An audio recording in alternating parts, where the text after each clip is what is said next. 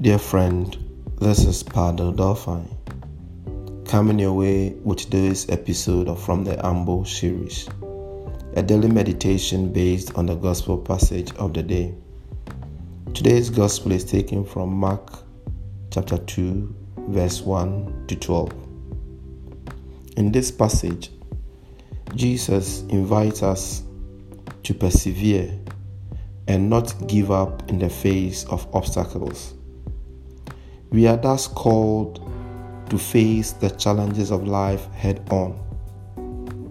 Remember, if the men carrying the paralytic were to give up because of the obstacles, the paralytic would not have been killed. Therefore, no matter the challenges you are facing, be resilient, for what you seek will be given you after overcoming the obstacles on the road. Your charge is to maintain your purpose in spite of the difficulties you are facing.